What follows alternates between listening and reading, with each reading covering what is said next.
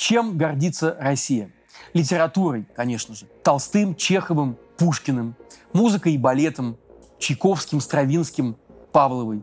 А еще, конечно, космосом. Космонавтика полвека была символом величия России, подтверждением ее вклада в развитие человечества. 60 лет назад, 12 апреля 1961 года, наш соотечественник Юрий Гагарин стал первым человеком, полетевшим в космос. Незадолго до этого Советский Союз запустил на орбиту первый искусственный спутник и первых живых существ – собак Белку и Стрелку. Первый человек в открытом космосе тоже был наш, Алексей Леонов. Да и первая женщина-космонавт тоже была наша. Но эти победы давно в прошлом, а о новых достижениях говорить всерьез даже как-то неловко. Космических масштабов достигают лишь ошибки, которые совершает наша страна на международной арене. Давайте разбираться, что не так с нашей космической программой и есть ли у нас надежда, что поводы для гордости вернутся. Это разборы. Смотрите нас на канале «Продолжение следует» в Ютубе, а также в эфире телеканала «Дождь». Меня зовут Павел Каныгин, и, как говорится, поехали.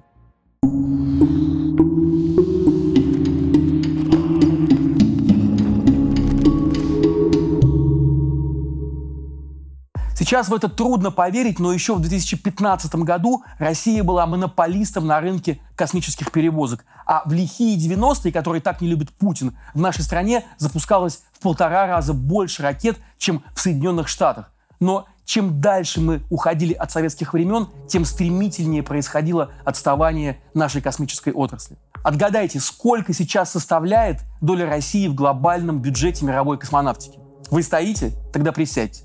Всего меньше 1,5%. И более того, это число каждый год сокращается.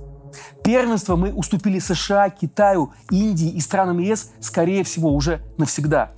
Даже частные космические компании, такие как SpaceX Илона Маска, уже обогнали Роскосмос по числу запусков и их прибыльности. Основная причина тому, конечно, чудовищный управленческий кризис. В одном из прошлых выпусков мы уже рассказывали о бурной деятельности теперь уже бывшего главы Роскосмоса Дмитрия Рогозина. Если резюмировать коротко, то главное, что производил Роскосмос при Рогозине, это впечатление. Впечатление тотальной коррумпированности и некомпетентности менеджмента на фоне бесконечных шуточек и глупых выходок руководителя. Впрочем, при всей неоднозначности фигуры Рогозина стоит признать, что ответственность за космические провалы лежит не только на нем. Проблемы начались гораздо раньше, и мало какой управленец на его месте смог бы продемонстрировать тут более впечатляющий результат. Дело здесь в самом подходе к решению по-настоящему масштабных задач. Наша страна никак не может осознать, что в современном мире изменилась сама концепция отношений государства к космической программе. И то, что Россия никак не может выпустить из рук, во всем мире давным-давно отдано частным компаниям. Изначально и в СССР, и в Соединенных Штатах космическая гонка подчинялась логике холодной войны. Это была часть оборонной программы, полностью завязанная на государстве. Однако позднее на сцену начали выходить частные корпорации. И сегодня 3/4 мирового бюджета космической сферы – это коммерческий сектор, решающий прикладные задачи для конечного потребителя, то есть для нас с вами. Интернет, радио, телевидение, навигаторы в транспорте – это лишь некоторые примеры космических технологий, которыми мы пользуемся каждый день благодаря этому сегменту экономики. И, к большому сожалению, в России этот сегмент почти не развит. При этом в США, ЕС и Японии государство без проблем отдает огромный спектр задач частникам и выигрывают от этого абсолютно все. Например, в 2020 году Федеральная комиссия по связи США выделила частной космической компании Илона Маска SpaceX $885,5 миллионов на развитие спутников интернет-системы Starlink. Уже в следующем году стоимость компании увеличилась на 33%, достигнув отметки в $100 миллиардов. То есть выиграли как бизнес, получивший заказы и инвестиции, так и государство, у которого появится скоростная связь, доступная в любой точке земного шара.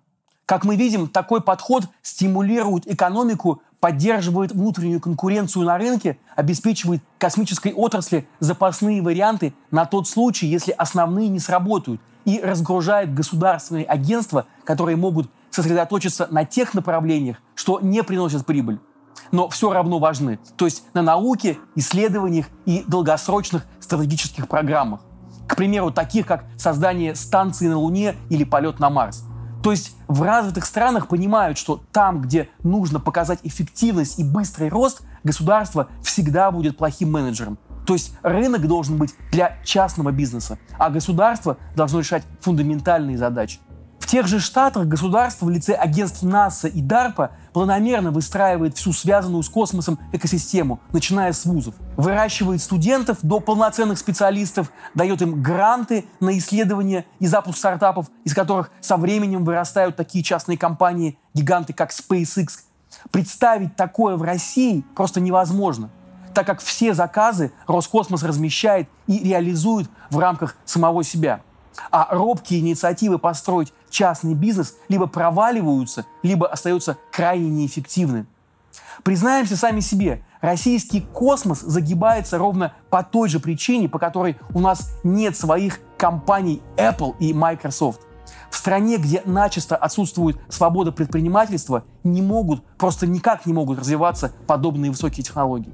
Российское государство уже неоднократно на наших глазах топтало, уничтожало чей-то успешный инновационный бизнес. В начале нулевых оно расправилось с неугодным либеральным телеканалом НТВ, затем руками олигархов отжало ВКонтакте у Павла Дурова, вынудив его покинуть Россию, а затем попыталось заблокировать и уже и Телеграм. Наложило блокировки на Instagram, LinkedIn и Twitter. А теперь и вовсе не стесняясь экспроприирует собственность ушедших из России брендов. А теперь скажите, возможно ли при имеющихся исходных данных запустить в России частную космическую компанию, которая действительно будет работать и приносить прибыль?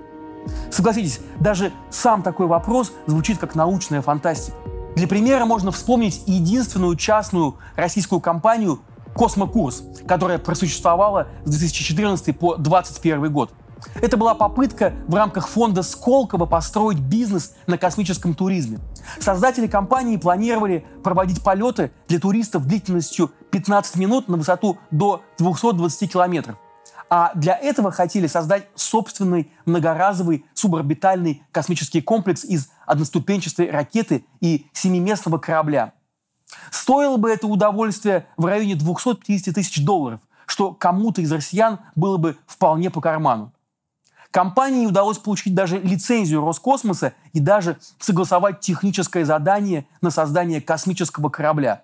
Но уже весной 2021 года «Космокурс» объявил о закрытии. Среди причин – сложности с согласованием проекта с властями Нижегородской области, где планировалось строить этот частный космодром, а также большие финансовые риски для инвестора. Им выступал основатель Уральской горно-металлургической компании Искандер Махмудов. А также невозможность получения от Минобороны документации для проектирования ракет. Ну и, конечно, отсутствие заказов со стороны самого Роскосмоса и других потенциальных инвесторов на ракету сверхлегкого класса, которую «Космокурс» разрабатывал как проект, сопутствующий основному туристическому бизнесу. Короче, бюрократия победила. И еще один печальный пример – это компания S7 Space, которая в 2018 году выкупила плавучий космодром «Морской старт». С 1998 года он находился в эксплуатации нескольких зарубежных компаний. С «Морского старта» было проведено 36 запусков, однако после того, как его выкупила S7 Space, с плавучего космодрома сняли иностранное оборудование и депортировали его в порт Славянка в Приморском крае, где он бесславно стоит и до сих пор. Однако лишь содержание плавучего космодрома обходится S7 Space в $1 миллион ежемесячно. Летом 2022 года стало известно о массовых сокращениях сотрудников компании. Причина – финансовые проблемы S7, которая вместе с другими российскими авиакомпаниями столкнулась после введения санкций. «Когда не летают самолеты, деньги неоткуда взять на другие проекты», сказал по этому поводу гендиректор S7 Space Сергей Сопов. В общем, перспективы частной космонавтики в России сейчас еще более туманны, чем туманность Андромеды. Кстати, если вас волнуют перспективы нашего канала, обязательно подписывайтесь, ставьте лайк этому видео и жмите на колокольчик. И, конечно, поддержите нас всеми доступными способами. Только так мы сможем вырасти и делать еще больше полезного контента. Но вернемся к нашей теме и поговорим о приятном. Вы спросите, а есть ли в нашем космосе хоть что-то хорошее? Ну, конечно же, есть. Например, Россия по-прежнему находится на одном из первых мест в области пилотируемой космонавтики. Однако, останется ли это достижение востребованным в ситуации, когда другие страны все больше и сильнее обгоняют Россию по количеству запусков и отказываются от сотрудничества с ней? Ну и потом, у нас все еще есть собственный доступ в космос и пресловутый космодром «Восточный». Это ведь тоже рост, хотя и непонятно, положительный или, как стали говорить в России в 2022 году, отрицательный. Напомню, что при одном только строительстве этого объекта было возбуждено более 140 уголовных дел, а общий ущерб от коррупции там оценивается в более чем 11 миллиардов рублей. Тогда как запусков с него было произведено за 6 лет всего 11. Такое себе достижение, правда? Или вот Россия разработала и запустила новую тяжелую ракетоноситель «Ангара-А-5». Правда, за 8 лет ее удалось успешно протестировать всего 3 раза, а запуски стоят в 2 раза больше советских «Протонов-М». Наконец, до февраля 2022 года мы довольно успешно предоставляли другим странам услуги по запуску. Например, отправили с Байконура в космос британо-индийские спутники OneWeb и зарабатывали на этом какие-то деньги. Но после вторжения в Украину все дальнейшие запуски были отменены, конечно же. Ну и, конечно, все эти немногочисленные успехи — лишь мимолетные вспышки света на фоне огромной черной дыры. Руководство страны куда больше волнуют крылатые и баллистические ракеты, оставляющие украинцев без тепла и света, чем ракеты, дешево доставляющие грузы на МКС. И самое главное, мало кто из высших российских чиновников способен дать четкий ответ на простой вопрос.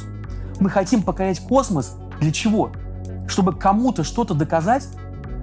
Сейчас, когда многие мужчины в России боятся выйти на улицу и вынуждены оглядываться, потому что рискуют быть отправленными на фронт, хочется сказать: давайте сначала решим наши проблемы на нашей земле, а потом уже полетим к звездам. И давайте уже перестанем идеализировать и равняться на советскую космическую программу. Да, с одной стороны, с космосом там все было гораздо лучше. О наших достижениях писали романы, снимали фильмы. Стать космонавтом Юрий Гагарином мечтал каждый второй советский подросток. Открытия и прорывы совершались буквально одно за другим, буквально каждый год. И казалось, еще немного, и межпланетные перелеты станут таким же обычным делом, как поход в магазин за продуктами. Однако, с другой стороны, создатель советской космической программы Сергей Королев, например, много лет просидел в ГУЛАГе. А во время допросов на Лубянке чекисты переломали ему челюсть, которая затем неправильно срослась. Да так, что до конца жизни Королев не мог полностью раскрывать рот. То есть одной рукой государство давило человеческие жизни, а другой развивало самые передовые на планете технологии, даже не отдавая себе толком отчет, а для чего вообще оно это делает. Ведь это не делало жизнь советского человека ни более комфортной, ни даже более сытой. Мы покоряли стратосферу, и в то же самое время уровень жизни большинства обычных граждан десятилетиями оставался ниже плинтуса. Величие страны, которое народ ощущал благодаря приподнятым интонациям пропаганды, невозможно было ни попробовать, ни надеть на себя. Какое же это величие? Это не величие, а иллюзия.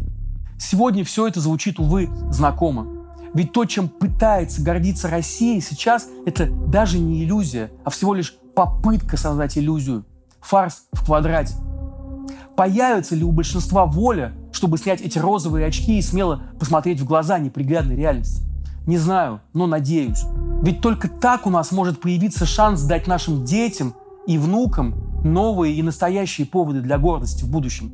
Такие, чтобы мы смогли сказать опять «поехали», вместо куда более подходящего сегодня «вот и приехали, Юра». Продолжение следует.